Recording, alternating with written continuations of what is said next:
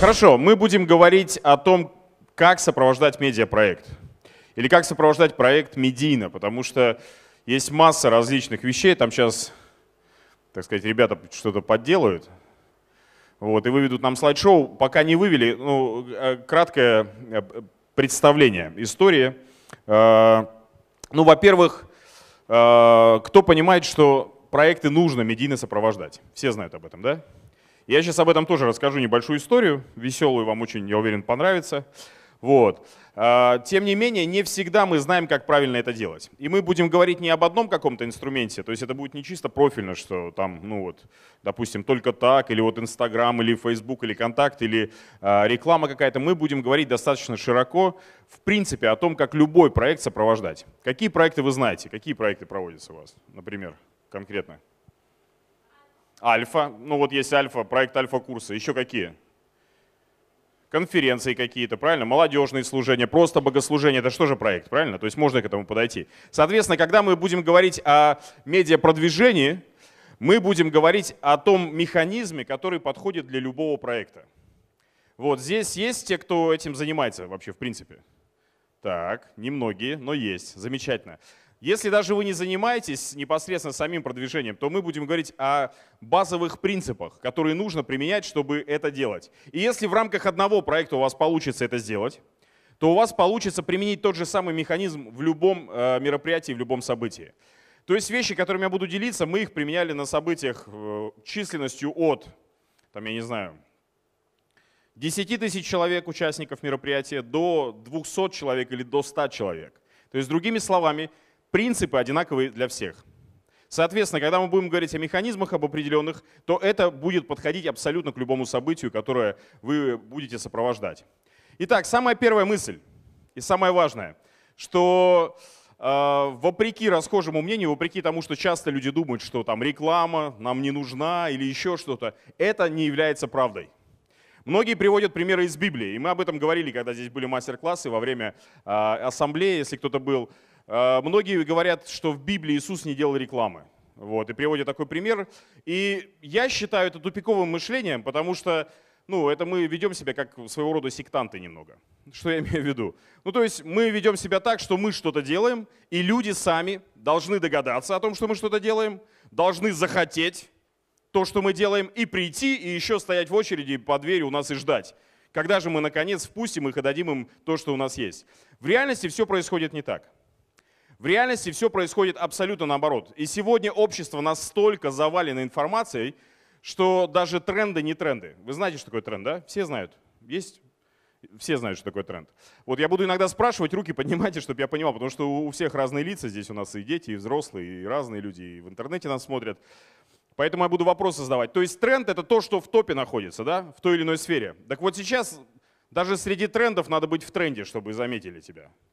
Вот кто слышал вот это, мне сегодня сын прислал, у нас, кстати, сегодня годовщина свадьбы с моей любимой супругой, вот 12 лет, мы вместе уже живем. Вот. Я это сказал же, потому что она смотрит сейчас. Катя, я тебя очень люблю. Ничего, что я не дома, это я сегодня вернусь, все нормально. Вот. А, и сын прислал поздравляшку с утра. Вы знаете, что он прислал? Пародию на «Тает снег». Я вчера вечером узнал, что «Тает снег» находится в тренде что, ну, являюсь человеком как бы медийным, и многие думают, что я там слежу. Но вот я лично только после того, как ролик достиг там что-то там 50, там сколько-то миллионов, вот я только сейчас узнал, что он в тренде. И я узнал об этом из пародии, которую на него сделали, у которой 12 миллионов просмотров. То есть, другими словами, общество настолько заполнено информацией, что нам нужно приложить усилия для того, чтобы рассказать людям нечто действительно важное и достойное. Вот о чем я сейчас говорю. Также существует миф о том, что есть вот такие вот вещи, как ролик одного дня успешный, допустим, как тот же самый, вот, о котором я только что сказал. Но поверьте мне, это тоже миф. А, кто пробовал снимать видеоролики и выкладывать их в сеть? Как много из вас получили успех на следующий день? Никто. Если мы проведем этот соцопрос в рамках всей нашей страны, вы увидите, что нет такого. Просто за успехом следует целая череда событий, попыток, приложение усилий, проб, ошибок, и потом в какой-то момент что-то выстреливает. Происходит это не у всех, а у тех, кто реально доходит до конца. Сегодня мы общались э, с Володей, мы сидели, общались, он говорит, Как давно вы занимаетесь медийным вот служением, медиаделом? Я начал вспоминать всю жизнь. Кто знает, чем я занимался до того, как Бог ТВ появилось? Из вас кто-то знает? Нет, видите? Создается эффект, о, чуваки Бог ТВ запустили, смотри, как классно, все у них получилось там. То есть это было просто, да, это было просто, а перед этим было 20 лет. 20 лет инвестиций, 20 лет поиска Бога и 20 лет служения в том, о чем никто не знал. О чем я сейчас говорю? Что даже если мы видим какой-то визуальный успех у каких-либо медийных проектов или каких-то проектов, которые продвинуты, это не значит, что это произошло за одну секунду, потому что кто-то случайно начал лайкать и делать репосты. За любой массовой волной стоят часы усилий. Поэтому, когда мы говорим о распространении Евангелия или любой другой вещи, или проведении каких-то мероприятий, нацеленных на какую-то аудиторию – чтобы это мероприятие имело успех, нужно приложить усилия в продвижении этого мероприятия. Других вариантов нет. Бывает вариант, называется благодать. Случайно произошло.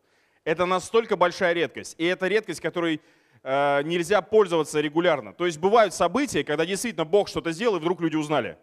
Но если на следующий раз, когда ты будешь делать, ты скажешь, а, я знаю, как надо делать, как, ничего не надо никому говорить, Бог сам всех приведет. Вот здесь вот может быть твоя ошибка. Потому что благодать действует тогда, когда мы прикладываем усилия. Поэтому, друзья, когда мы будем говорить о медийном сопровождении проектов, нам нужно нацелиться на то, что это требует усилия, времени, и это требует определенного труда, который нам придется потратить. Поэтому, если вы хотите что-либо продвинуть, нужно всерьез подумать. Также вчера вечером у нас был разговор с Женей Дубровским. Женю вы знаете, да, он только что проповедовал, если кто-то не знает. Вот, Женя тоже как бы типа известный медийщик там вот и так далее. Вот, правда, всегда у него спрашивают, что ты сделал такого, вот, я все понять не могу. Вот, ну у него там группы ВКонтакте, там все. И мы начали думать об одном проекте. И когда мы увидели, что стоит за тем, чтобы его реанимировать и раскрутить, мы говорим, слушай, ну пока не время. Почему? Потому что мы знаем, сколько усилий это потребует. И мы говорим, я, ну, он говорит, я пока не чувствую, что я должен в это время сейчас вкладывать. Поэтому настройтесь на то, что если вы этим занимаетесь, нужно относиться к этому как к служению. То есть серьезно, ответственно. Это потребует времени, сил и, я не знаю, там, чего угодно еще, каких-то вложений, жертв каких-то. И также этому нужно учиться. Хорошо, перейдем э, непосредственно к материалу. Поэтому сегодня мы поговорим о механизме. Вы можете записывать вопросы, которые у вас будут. И в конце мы выделим где-то там минут типа 15-20 на ответы на вопросы. Хорошо? Окей, следующий слайд. У меня пульт не работает, я сразу говорю, поэтому... О, фермер Боб. Кто был здесь на мастер-классах во время ассамблеи? Нормально, немного. Поэтому я повторю эту историю. Вот. Перед тем, как мы двинемся дальше, я хочу рассказать вам одну историю. Это своего рода иллюстрация к тому, о чем мы будем говорить. Однажды в одной стране мне, кстати, эта история очень нравится. Вот. Если что, я вас сразу предупреждаю. Две причины есть. Первая причина – это классная история. Вот. Вторая – я ее придумал. Поэтому, ну, вот я надеюсь, что вам тоже понравится. В одной стране жил-был фермер Боб. И он выращивал очень вкусные тыквы. Его тыквы были лучшими во всей стране. Когда он их растил, он относился к ним как к детям. Он брал каждую тыквочку, очищал ее от пыли, от всяких насекомых, вкладывал в нее душу, сердце, не позволял животным воровать тыквы и кусать их. И, конечно же, Боб, как и все фермеры, ждал момента сбора урожая. И когда этот момент наступал, он брал самую лучшую тыкву и готовил из нее умопомрачительно вкусный тыквенный пирог. Когда он пек этот пирог, птицы, пролетая мимо кухни фермера Боба, пели громче. Животные избегались и висели на заборе, чтобы просто почувствовать запах от этого замечательного пирога. Он делал все, чтобы его пирог стал самым-самым-самым классным. Потом он брал этот пирог, ставил его на подоконник и ждал, когда люди из округи придут, чтобы разделить с ним радость. Проходил день, другой, третий. Пирог засыхал, его поедали черви, он покрывался плесенью – и через несколько дней, когда Боб, полностью разочаровавшись, брал этот пирог и выкидывал его в мусорку, поднимая руки к небу и говорил, «За что, Господи?» то всегда он слышал один и тот же ответ. «Ты забыл сделать рекламу, дубина». Не смешно вам, да, было? Или просто тихо вы смеетесь? Можете посмеяться. Это смешно. Ты забыл сделать рекламу, дубина. Я знаю, что последнее слово самое смешное. О чем я сейчас, к чему эта история? За последние там сколько-то лет жизни я участвовал или посещал массу прекрасных христианских мероприятий. Евангелизационные концерты, а, альфа-курсы, какие-то музыкальные концерты, евангелизации уличные, театральные постановки. Знаете, что я видел? Что мы вкладывали в эти мероприятия всю нашу душу и все сердце. Кучу времени, кучу денег, кучу усилий, репетировали часами. И потом, когда речь заходила о том, что надо людям рассказать, знаете, что происходит обычно? Ну что там, идите ксерокопии наделайте, раздайте где-то у метро. И никто не приходил туда. И прекрасный Божий проект, он как бы терпел неудачу. Вам знакомо это, нет? Вот реально, это же часто случается. И потом никто не пришел, и все такие, о, и знаете, вот эта самая страшная фраза в конце, ну, значит, не от Бога. Да? Причем здесь не от Бога? Ты забыл сделать рекламу, дубина. Просто надо людям рассказать. Поэтому основная мысль, о чем мы будем говорить сейчас, что нам недостаточно просто сделать хорошее служение. Нам недостаточно просто сделать классную конференцию или евангелизацию, или еще что-то. Недостаточно просто вложить силы в продукт. Нужно вложить еще столько же сил в то, чтобы рассказать людям о том, почему то, что мы делаем, им необходимо. Вы слышите меня? Нужно рассказать людям, почему им так необходимо то, что есть у нас. И существует мнение, что церковь создает альтернативу миру. Я это говорил в прошлый раз, хочу повторить сейчас, что церковь не является альтернативой этому миру. Мы не конкурируем с информационными какими-то вещами в этом мире. Поэтому зачастую я вам даже не рекомендую сравнивать себя. Потому что очень часто такое, знаете, ну какие-то дебилы, извините за выражение, сняли какой-то ролик и вышли в топ, там, в тренды. И вот этот вопрос, как, как бы и нам такое сделать? Слушайте, ну, у нас заведомо не получится. Почему? У нас другой профиль, понимаете? А, поэтому не надо стремиться сделать что-то такое дурное настолько, чтобы потом ну, тебя все увидели. Почему? Тебе очень сложно будет потом о Боге рассказать. Почему? Потому что когда шут шутит, всем смешно. И если даже он серьезные вещи начинает говорить, уже люди не воспринимают это. Поэтому здесь надо быть очень аккуратным. Итак, церковь – это не альтернатива миру. Мир является альтернативой церкви. И в реальности, если бы люди знали, что у нас есть для них сегодня – где ответы на их вопросы, где ответы на их проблемы, на их жизненные нужды? У нас бы очередь стояла каждое служение здесь перед дверью, и мест бы не хватало. Вы слышите меня? Одна из основных проблем, это не единственная проблема, но одна из основных проблем, люди просто не знают вообще ничего. Мы просто забыли им рассказать. А если мы и рассказываем, то мы и делаем это настолько странно, что они не понимают, что мы говорим. Приходи на мою конференцию, не конференцию, молодежную, не молодежную, как бы, да? Это как стенки ВКонтакте некоторых из нас. Если я сейчас на твою стенку ВКонтакте зайду, я пойму, что ты верующий или нет? Ну, у кого-то да, а у кого-то... Ну, как бы, я, я не афиширую свое религиозное убеждение. А что? Ну, так, чтобы людей не пугать. Знаешь, чего боятся люди? Люди боятся, когда ты э, непонятный. Типа, ты верующий? Верующий, неверующий. Зачем? Ну, чтобы вот я неверующий, я всех неверующих привлеку, а потом им расскажу, что я верующий. И что? Ну, то есть это бред, понимаете? То есть, другими словами, мы должны ясно делиться своими убеждениями. Наши слова должны быть понятными. Не надо делать проекты, которые как бы не проекты. Не надо звать в церковь, которая как бы не церковь. Надо говорить понятно и ясно людям, чтобы они чувствовали, что здесь лежит ответ на их проблему. Понимаете? Ну, это как, знаете, я другой пример приведу. Представьте, если бы кто-то по телевизору рекламировал зубную пасту, но весь ролик там была бы мазь от геморроя, допустим. То есть люди по итогу не понимают, про что эта реклама. То же самое иногда делаем мы. Мы как бы проводим что-то, что на самом деле скрыто, потому что когда все соберутся, мы им там потом расскажем, как на самом деле все есть. И мы всех так запутали, что сами в конце запутались. И потом вот этот главный вопрос, ну что, сколько людей к Богу пришло? Откуда? Они же пришли туда, куда не знаю что. Поэтому, друзья, когда мы говорим о медийном сопровождении, что значит медийное сопровождение? Это информация, которая должна достичь людей, на которых мы рассчитываем достичь, чтобы рассказать им, что мы делаем и почему им нужно принять в этом участие. Да? Своего рода мы формируем, можно сказать такое слово, мы формируем определенный имидж для проекта или для события, которое мы хотим продвигать. Понятна эта формулировка, да? Хорошо, двигаемся дальше. Все-таки у нас мастер-класс, поэтому быстро будем двигаться. Следующий слайд. Я хочу поговорить о четырех основных направлениях, которые включают в себя механизм продвижения проекта. Если кому-то будет сложно, то вот нас, слава богу, снимают, запись останется. Можете потом пересмотреть. Вопросы можете мне, кстати, добавляйте в друзья, там, в ВК. Там, если какие-то вопросы у вас будут, пожалуйста, задавайте, я с радостью отвечу. Самое первое. Информационный минимум. Второе – стратегия. Третье – концепция рекламы. И четвертое – реализация. О каждом пункте мы сейчас поговорим подробно. Следующий слайд. Итак, информационный минимум. Очень часто звучит такая фраза у нас в церквях. Короче, делаем там конференцию, все, давайте запускаем рекламу. Да? И все такие, да, да, да, запускаем рекламу, идут. И по ходу, а что в рекламе должно быть? Я не знаю. А когда конференция? Да бог его знает. А, чё, а где будет? Я, а спикеры кто? И все, и ничего. И мы делаем рекламу.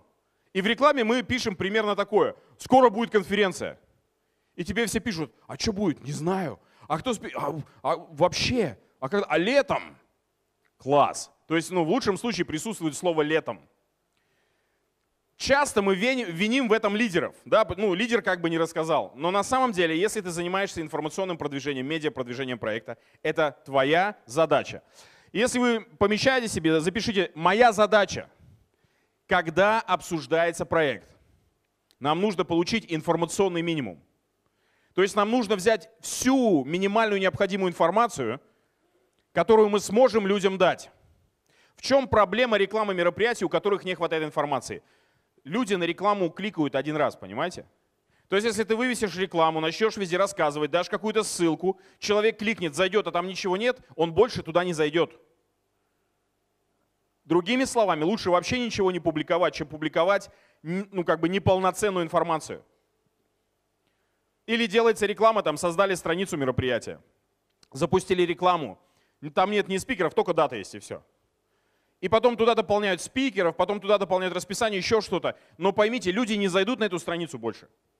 Если я как пользователь один раз зашел, я больше не пойду туда.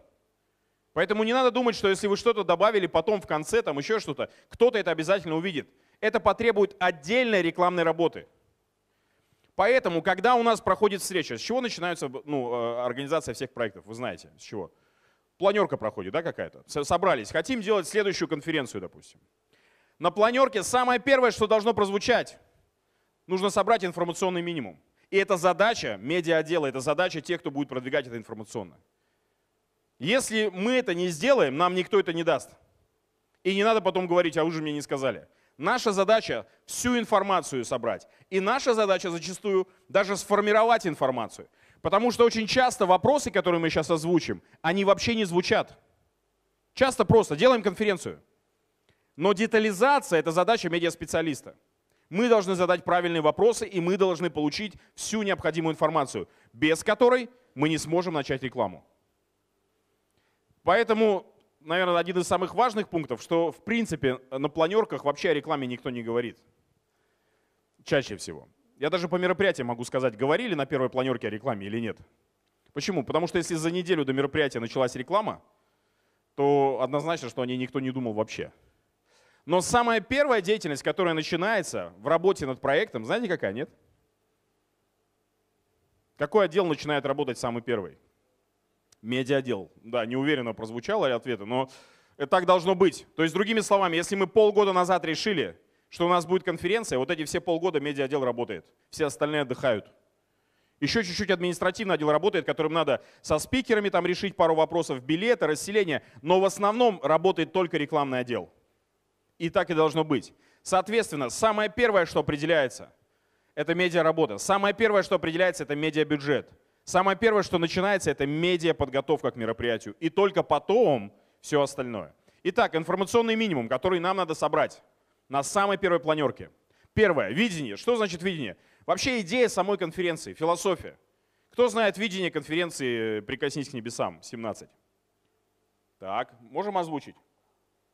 Угу. Это девиз. Девиз, да, все, поздравляю. Это девиз, это не видение. Близко. Вот это очень близко. Я думаю, что видение сохраняется через все... Сколько? Это какая конференция по счету? 12 да? Я думаю, что видение сохраняется. Знаете что? Я услышал это видение сегодня утром за кофе. Но оно нигде не... Ну, его нету нигде сейчас. Почему? Я не говорю, что это плохо. Я просто вам пример привожу, коли уж мы здесь в Саратове, и пусть меня больше не позовут, если я сейчас плохо буду говорить. Вот. Хотя меня уже позвали, я в апреле приеду. Вот. Но сама идея. Э, вы понимаете мысль? Видение конференции должны знать все. Это как ДНК. Это должна знать вся команда, и оно должно быть четко определено, и оно должно быть на флаге. Почему? Мы сейчас об этом поговорим. Потому что видение влияет на рекламу видение конференции, философия конференции влияет на методы, которые мы будем использовать. Видение конференции определяет даже расписание конференции. То есть то, что мы хотим достичь, наши цели, если кому-то слово видение непонятно, напишите слово цели, будь здоров, долгосрочные, краткосрочные. Если нам цели непонятны и не ясны, то мы все будем делать не так. И часто, когда лидеры делятся, они могут не озвучить видение потому что оно есть у них внутри, в сердце. Но наша задача вытащить видение наружу. И на этих встречах мы должны его прописать. Первый раз это сложно, но потом любая встреча, любая планерка, она будет уже начинаться с понятных вещей. Все уже будут сразу писать эти вещи. Например, давайте пример приведем. Если мое видение, э, подготовить видение конференции, подготовить миссионеров. Я же не буду просто проповеди делать про миссионерство. Это наверняка будут мастер-классы о чем? О миссионерстве. Это будет создание какого-то общения людей, которые занимаются чем? Миссионерством. Это будут какие-то там круглые столы, обсуждения, дискуссии, какие-то практические вещи. Все будет об этом. И как я потом измерю эффект конференции, скажите мне, о миссионерстве? Сколько миссионеров? Все очень просто, да? И потом миссионеры дают отчет. И эти же плоды конференции становятся рекламой следующей конференции. Примерно то же самое должно быть здесь. Или в любой другой, в любом другом проекте чем более ясное видение у нас, чем более четкие цели прописаны, тем яснее потом, какого результата мы добились. Потому что очень часто результат конференции измеряется, знаете чем? О, было классно, я вдохновился. И что? Типа, что дальше-то? Ну, то есть, на самом деле, любую работу можно измерить, и в том числе медийную. У медийной работы есть несколько задач. Собрать людей, распространить видение, получить результат. Какой должен быть результат? Определяет видение. Нет точного видения, нельзя измерить результат. А знаете, что происходит, когда нельзя измерить результат? Команда работает годами, а результата нет. Разочарование. И, и кто-то, кто 10 лет, может быть, в этой конференции участвует, он уже может и не рад. Почему? Ну что, все приезжают здесь, так сказать, вдохновляются, а я пошу тут как конь. И все это бесполезно. И я слышал эти фразы. Не только здесь, часто звучат. В чем причина? Нет ясной цели, нет результата. Нечем измерить наши достижения. Видение. Следующее название конференции. Как бы это смешно ни звучало, но бывают моменты, когда название придумывают по ходу. Нет названия, нет рекламы. Это, ну, как бы не про эту конференцию, конечно же, и не про другие. Вот, с названием надо быть тоже очень осторожным. Почему? Название исходит из видения, правда? Если название с видением не вяжется, будьте очень внимательны с этим. Следующее, что там у нас написано? Время. Что значит время? Это когда будет проходить, нам даты нужны. И иногда бывает так, что когда у нас 10 месяцев, мы можем там где-то не циклиться на датах. Типа третья неделя чего-то там. Но нам нужны точные даты, чтобы начать рекламную кампанию. Нету дат, нет рекламы. Поэтому даты все нужно согласовывать до того, как реклама начинается. Со спикерами надо договариваться до того, как реклама начинается. Как можно раньше. Когда мы приглашаем спикеров, у которых забитое расписание, мы начинаем их приглашать за год, за полтора до мероприятия. Чтобы получить их подтверждение. Зачем? Чтобы заранее начать рекламу. Нет спикера, нет дат, нет рекламы. Почему? А что ты рекламируешь тогда? Ну там что-то будет. А что будет? Приезжай сюрприз. Ну, может быть, один раз прокатит, на следующий раз уже не прокатит, правда? И еще вот эта тенденция как бы странная, что ну там типа каждый год сюрпризы тоже, тоже не прокатит. Следующее место, где будет проходить? Как минимум город надо знать. Ближе к мероприятию уже надо знать место, где будет проходить. О чем речь? Когда речь идет о мероприятиях, которые арендуют какие-то помещения, то там, естественно, ты можешь за год и не получить подтверждение в аренде, но тем не менее место надо определить. Нет места, нет рекламы. И ожидаемый охват аудитории. Это вопрос к лидерству. Сколько людей мы ждем? Кого мы хотим привлечь? Какие цели перед рекламной кампанией? Зачем этот вопрос, как вы думаете? Uh, ладно, не буду ждать ответа, я понял, микрофон только у меня. Вот. Очень простой вопрос. В зависимости от того, сколько людей мы ждем, такая рекламная работа нам и предстоит. То есть, грубо говоря, чтобы привести там, вот раньше, да, я не буду сейчас говорить, что это правило, но раньше было такое, что если делается мероприятие и ожидается 100 человек, надо где-то там 10 тысяч листовок раздать. Это у маркетологов прошлого столетия было такое правило. Вот сейчас то же самое. Э, в Фейсбуке, вы знаете, охват аудитории да, существует? Охват аудитории – это же нереальные пользователи. Посмотрите на соотношение пользователей, просмотров и охвата аудитории, и вы поймете, какую аудиторию вам надо охватить, чтобы получить вот этих пользователей. Примерно смысл понятен? То есть, другими словами, если мы рассчитываем на 2000 человек, то это значит, что нам в рекламе нужно будет достичь минимум 30 тысяч человек. Минимум. Соответственно, это важный вопрос, который надо задать. Почему? Потому что не все мероприятия должны быть массовые. Допустим, недавно э, мы участвовали, помогали в подготовке мероприятия. Это была целевая школа, школа молитвенных комнат, которую проводила движение искателей Бога. Цели не было сделать массовое мероприятие. Цель была собрать тех, кто конкретно этим занимается. Соответственно, никто не делал рекламы на 30 тысяч человек. Вы слышали что-то об этой школе? Ну, пару человек, да? Остальные не слышали. Почему? А мы вам и не рассказали. Почему? А потому что рассказали тем, кто в этом задействован. То есть целевая аудитория школы определялась ее видением, название тоже объясняло во многом, что это происходит, были определены даты, и мы точно знали, на кого рассчитана аудитория. То есть аудитория была рассчитана только на людей, которые занимаются молитвенными комнатами. И все.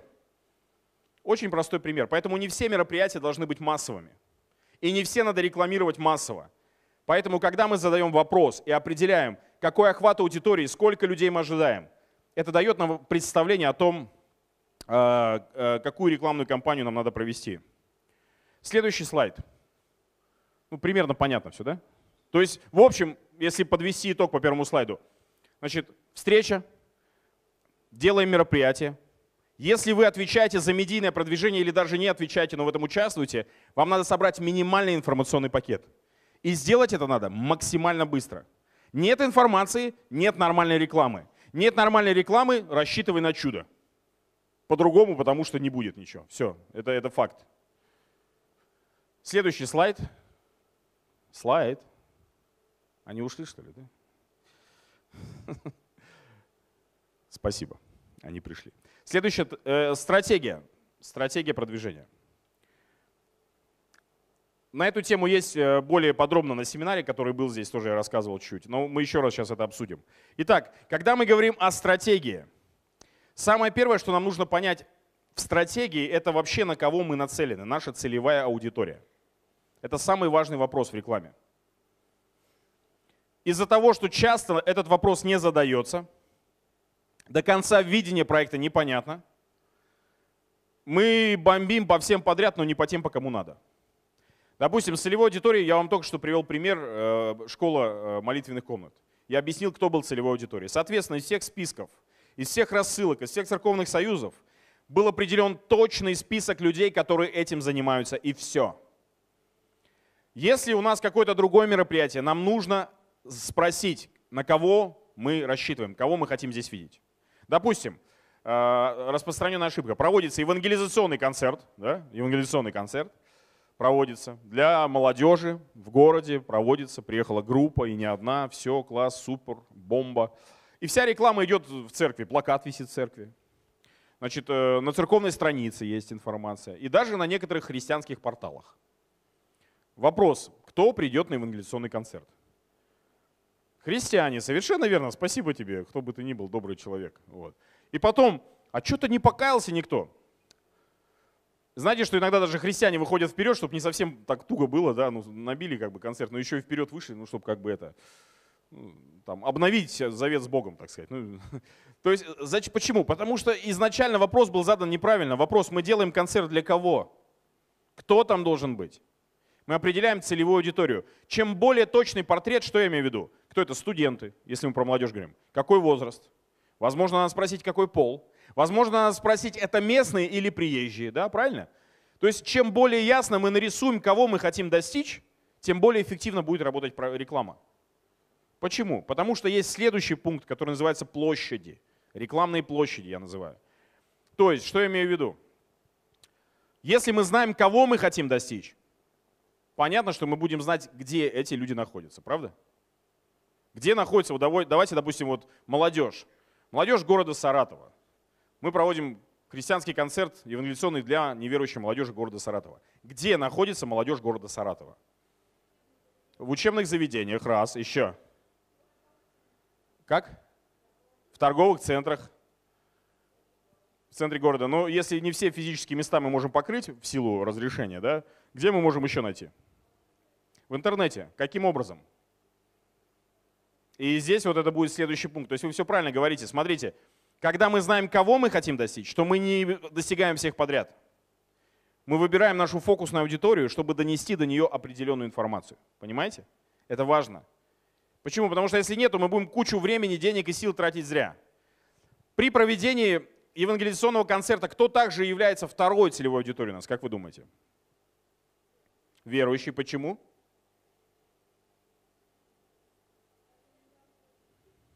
Во-первых, очень сильно срабатывает, когда мы мотивируем верующих привести неверующих. Да? То есть, другими словами, мы можем вообще в каждом проекте, это может быть две параллельные рекламные кампании. Одна рассчитанная на верующих, где мы мотивируем их приводить неверующих на концерт там такой-то, такой-то группы известной там и так далее. И это одна, одна часть рекламы, это одна мотивация. Также нам нужны волонтеры, правда? Также нам нужны люди, которые потом будут с людьми общаться, типа консультанты. И еще, и еще, еще, еще, еще масса вещей. То есть мы хотим собрать также верующих вокруг этого события. И мы одну рекламную кампанию нацеливаем на них. Но наша центральная целевая аудитория – это неверующая молодежь. Соответственно, мы ищем, где они находятся. И следующее, мы выбираем методы. Дальше идет пункт методы. Мы выбираем методы, которыми мы будем достигать. Что я имею в виду под словом методы? Ну, как мы будем это делать? То есть первое – это кто? Вы увидели, да, первое? Целевая аудитория – это ответ на вопрос «кто?».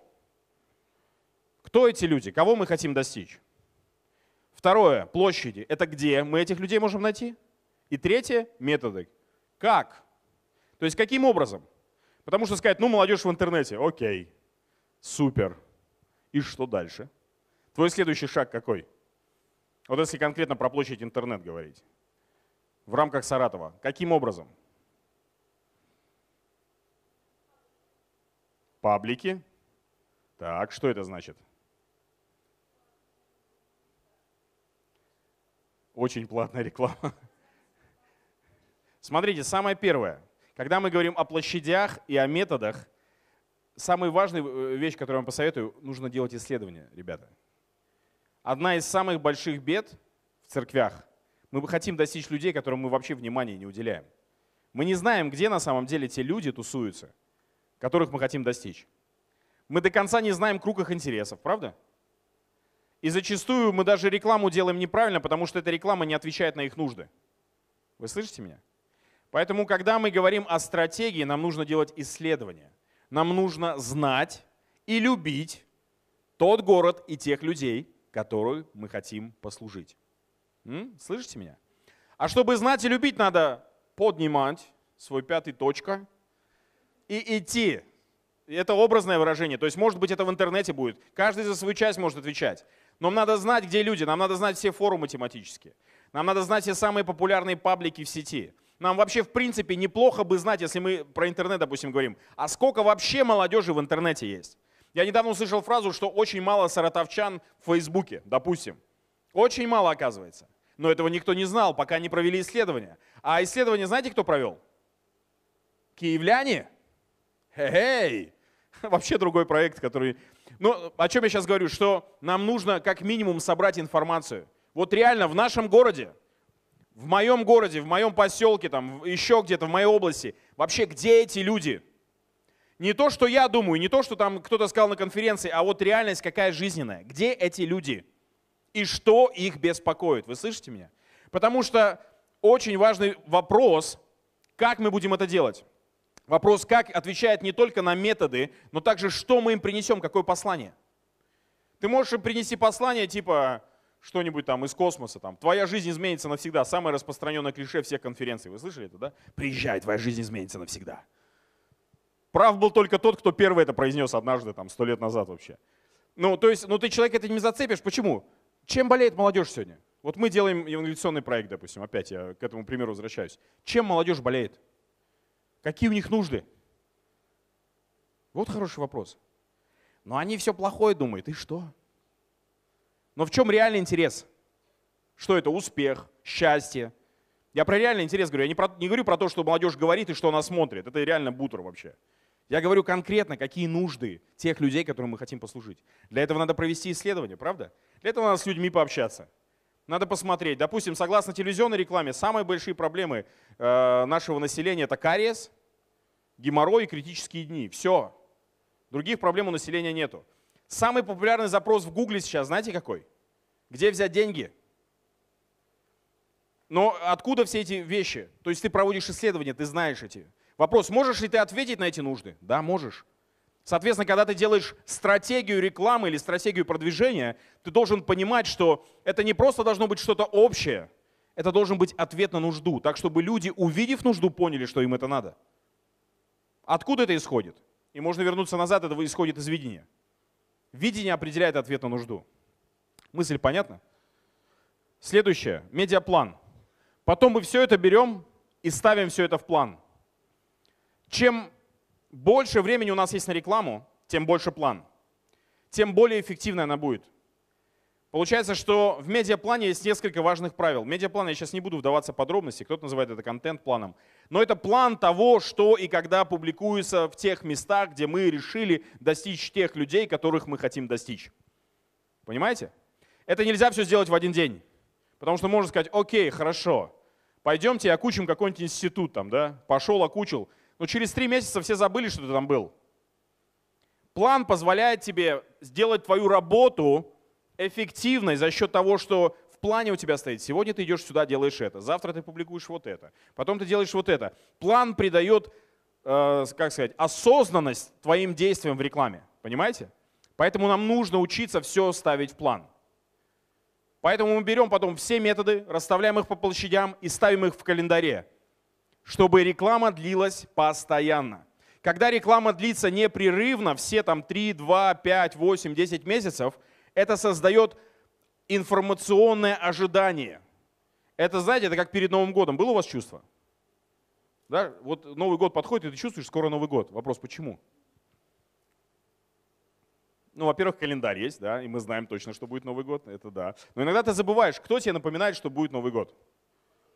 Все начинается потихоньку, да, пум-пум-пум-пум. Кока-кола, праздник нам приходит, значит, елочки, санки, коньки, хотя снега вообще нету.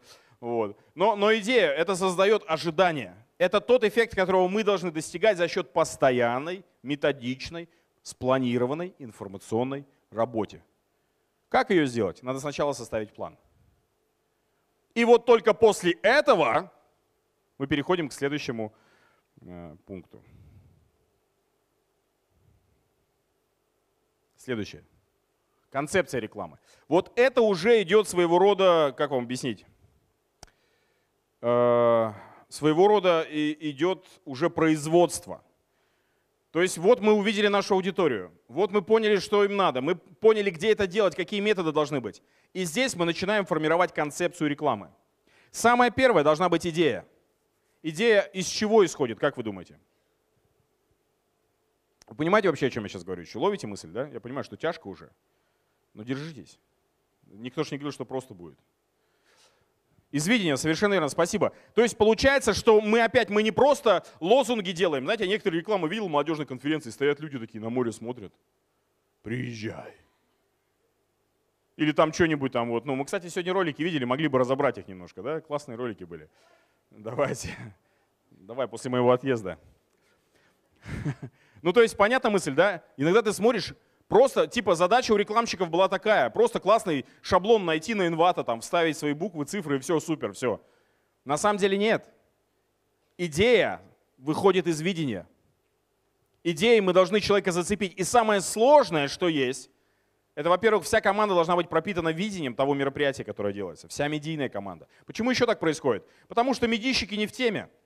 Лидеры решили, что будет конференция, дали задание делать рекламу, а рекламщики вообще не понимают о чем. Они такие, о, у меня классный шаблон есть, мне брат, брат скинул недавно вчера, давайте сейчас мы его используем. А он вообще подходит? Я не знаю. Какая разница? Главное, чтобы красиво было и басы были. Или наоборот, там, чтобы приятная мелодия играла. То есть получается, что мы идем от обратного. О чем это говорит? Это говорит о том, что вся команда должна разделять видение и гореть им. И тогда мы вырабатываем идею рекламы. Какая фишка будет? В чем фишка этой конференции? В чем фишка этого проекта? В чем фишка этого концерта? Что-то одно, что должно зацепить людей.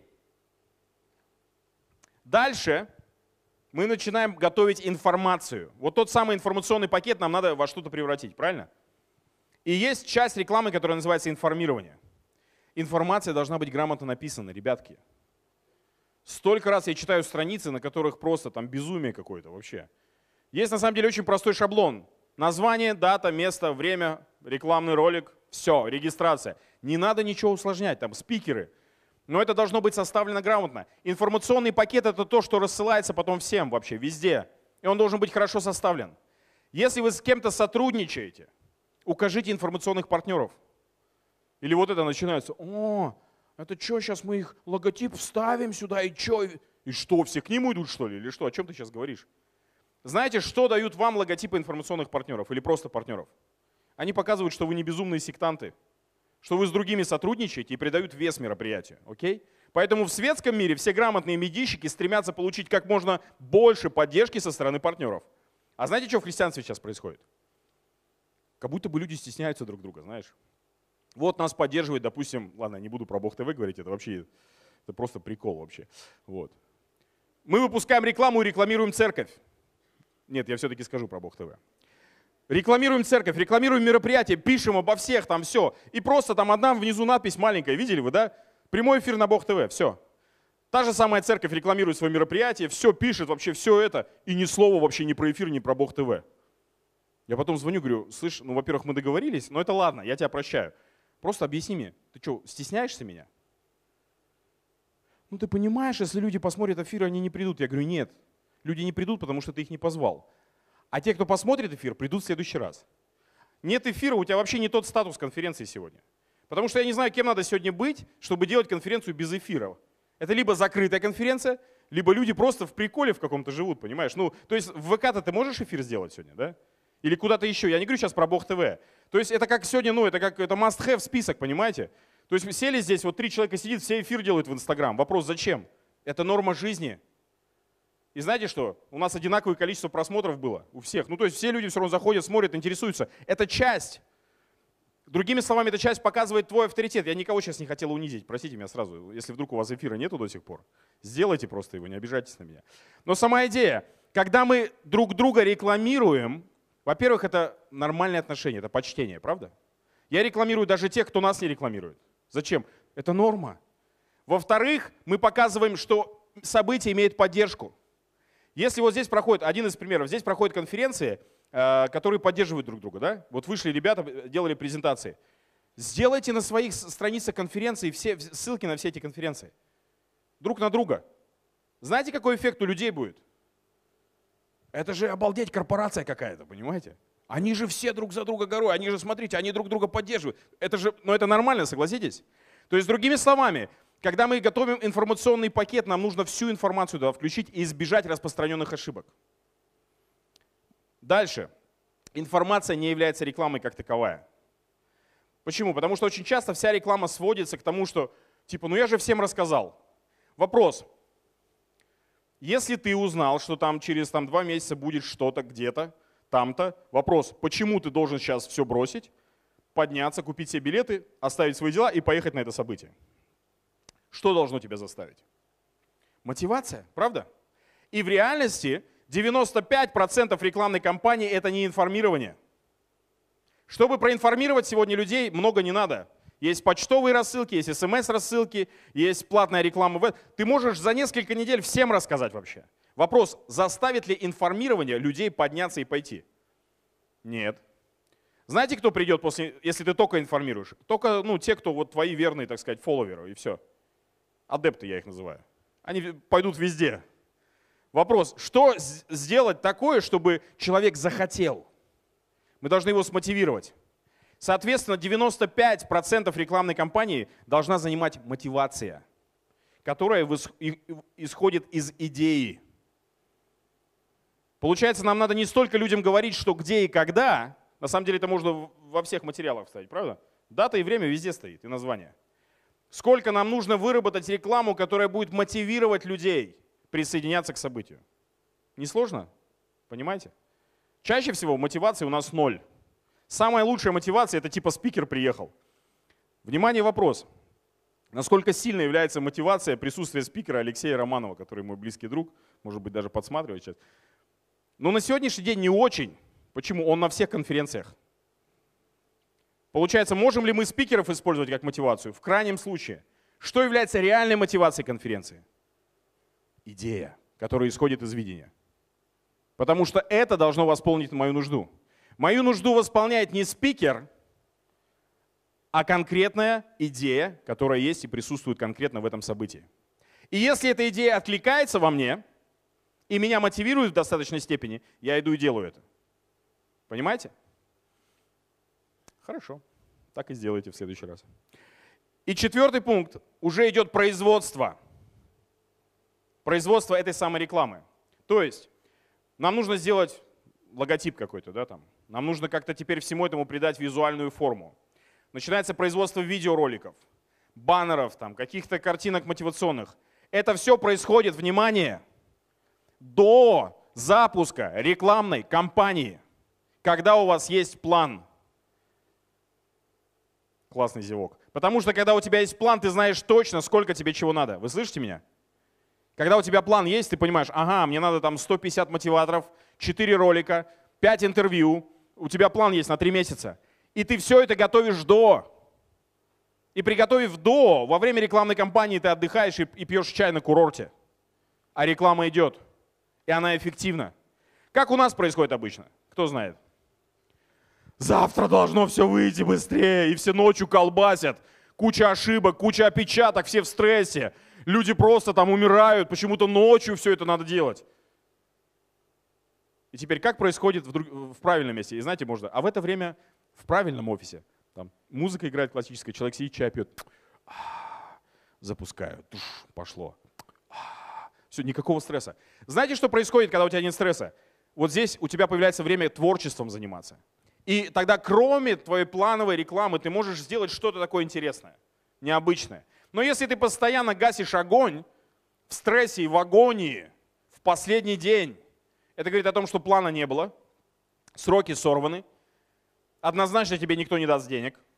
Почему? Потому что в последний день никто деньги не дает. И это значит, что у тебя не будет времени на изюминку. То, что может по-настоящему выстрелить. Потому что когда мы запускаем плановую рекламу, это своего рода, знаете, как танки проезжают. Танки проехали, просека уже есть, а теперь балерина может проскакать и сделать красиво все. Вот. Если только танк едет, один причем поломанный, не до балерин уже все. Поэтому по факту ну, все страдает на самом деле от того, что мы делаем это в последний момент. Начинается производство. И последний, э, я, последний слайд включите мне, который на самом деле первый повторяет. Давайте еще раз пройдемся по всему. Значит, и последний пункт здесь есть, это реализация. Дальше все, что нужно сделать, это вот самый интересный пункт. Теперь все, что спланировали, придумали, нарисовали, надо взять и сделать. И вот здесь тоже ну, э, много вопросов возникает, правда? Потому что, ну, придумать в планерках, кто любит в планерках участвовать? А это же круто. Чай поставили, кофе, там, пончики, понеслась, brainstorming. Чем заканчивается хорошая планерка? Кто знает? Список имен-ответственности, кто что делает, и сроки. Это называется реализация, друзья. Это как про мечту была проповедь, да, что мечтать и исполнять мечту – это разные вещи. Если вы хотите результат получить, то любой план, он должен закончиться именами людей, которые будут это делать. И будут это делать таким образом, что сроки будут стоять четкие. Соответственно, последний пункт – это реализация. Итак, повторяю все снова. Первое, информационный минимум. Нам нужно Сразу же, как только мысль появилась о каком-то мероприятии или проекте, нам нужно тут же собрать всю необходимую информацию.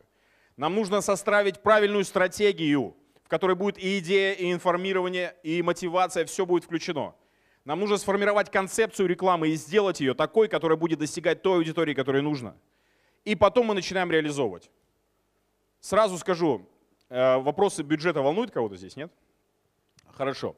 Значит, э, последнюю мысль скажу, а потом будут ответы на вопросы. Вопрос бюджета.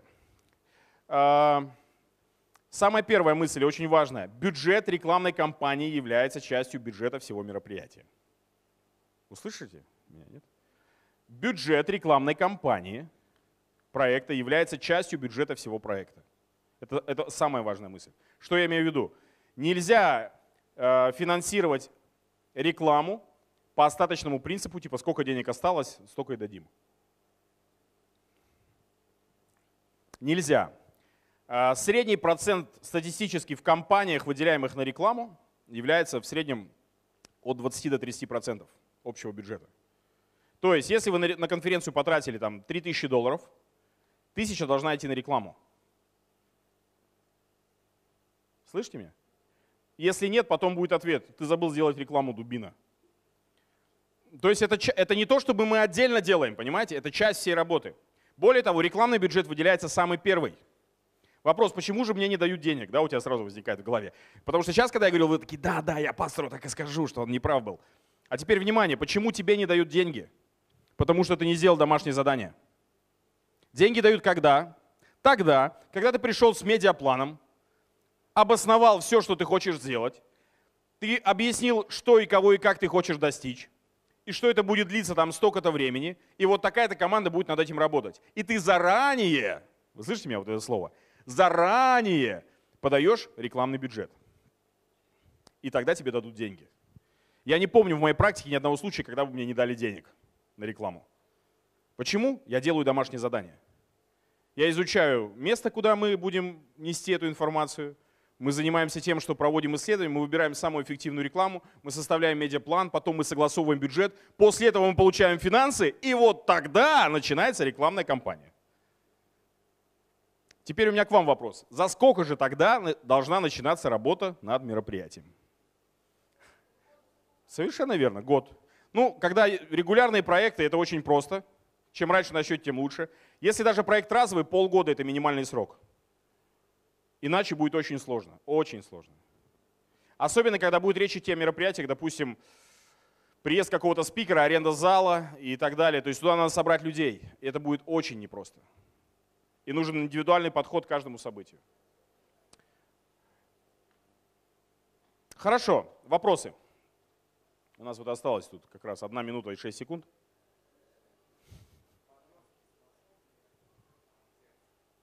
Только подростки способны, под руководством ответственного человека.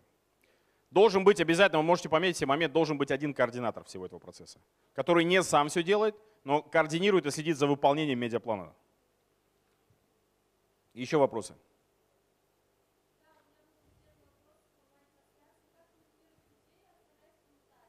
Хороший вопрос, не по теме, но я на него отвечу. А, значит, все принципы медийные, в том числе телевидения или эфиров, работают по принципу подачи примера.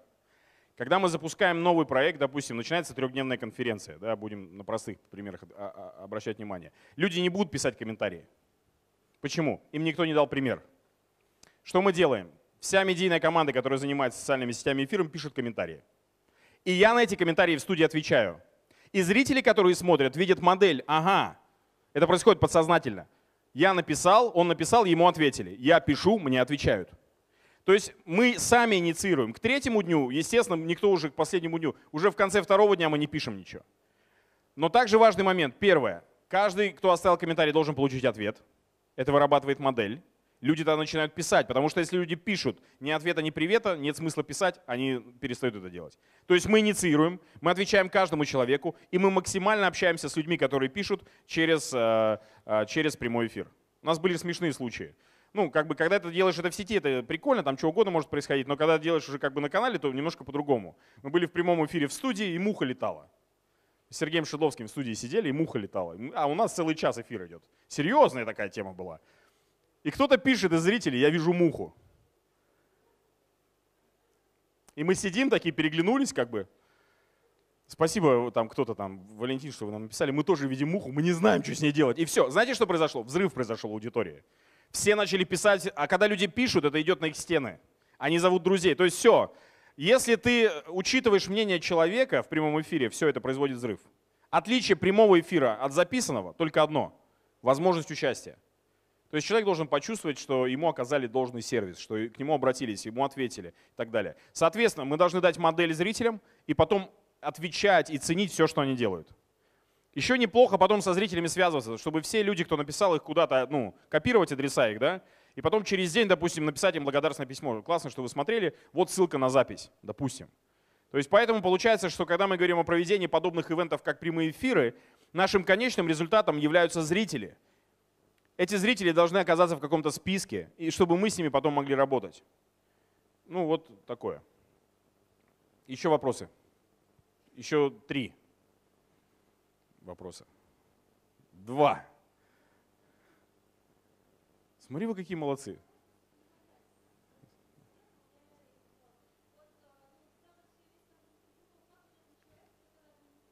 А, еще раз. Так. Нет, рабо... вот хороший вопрос. Хороший. Работа должна быть в команде. Одна из проблем, которая, вот, допустим, я наблюдаю периодически в любой организации, команда вообще не вдохновлена видением того, что происходит. То есть, э, другими словами, для меня даже вопрос не стоит, как их мотивировать это сделать вовремя, потому что они уже в команде. И мы все мотивируемся. То есть, другими словами, если я координатор, я получаю видение сверху, да, я получаю какие-то конкретные сроки, я собираю тот самый информационный э, пакет, я с ним прихожу и я начинаю работать с командой. Когда работает медийная команда в подготовке к ивенту, она должна работать как настоящая команда. Должны быть регулярные встречи, должна быть мотивационная часть. То есть ну, люди должны гореть тем, что они делают. И вот это сверхзадача любого координатора, любого лидера. Тогда нет проблем ему делать. Если человек на фрилансе сидит где-то, то, естественно, все под угрозой. Он просто даже не въедет в то, что происходит. Вот. Поэтому команда медийная является командой духовной в том числе. И вся команда должна гореть видением в первую очередь, все остальное потом. Если команда видения не разделяет, будут проблемы. Тогда нет мотивации. Единственное, что приносит мотивацию, это видение, и все. О, класс. Последний вопрос, давайте. Нет? Все? Да? Есть? Ну хорошо, супер, все, нет вопросов, это прекрасно. Хорошо, друзья, итак, э, я вам очень рекомендую, если вы этим занимаетесь, во-первых, занимайтесь самообразованием. Да?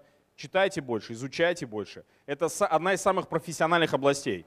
В чем ее плюс? Как я говорил, э, когда проводил здесь семинар, что это свежая область достаточно. Соответственно, нету, может быть, какого-то хорошего академического образования, но есть масса методов, которые вы можете сами найти, образовать, но для этого нужно учиться. Нельзя просто нахрапом делать. Надо учиться. Во-первых, делать выводы из негативного опыта, делать выводы из позитивного опыта и пользоваться чужим опытом. И каждый раз, когда вы видите что-то, что работает, берите ручку и делайте выводы, как это сработало, почему, в чем секрет, что мы можем из этого использовать. Постоянное самообразование, обучение помогает нам расти в этой сфере и стоять тогда, скажем так, в авангарде, а не просто ну, копировать чьи-то чужие примеры. Хорошо? Все, спасибо большое. Пусть Бог вас благословит. Буду рад пообщаться с каждым. Благословений.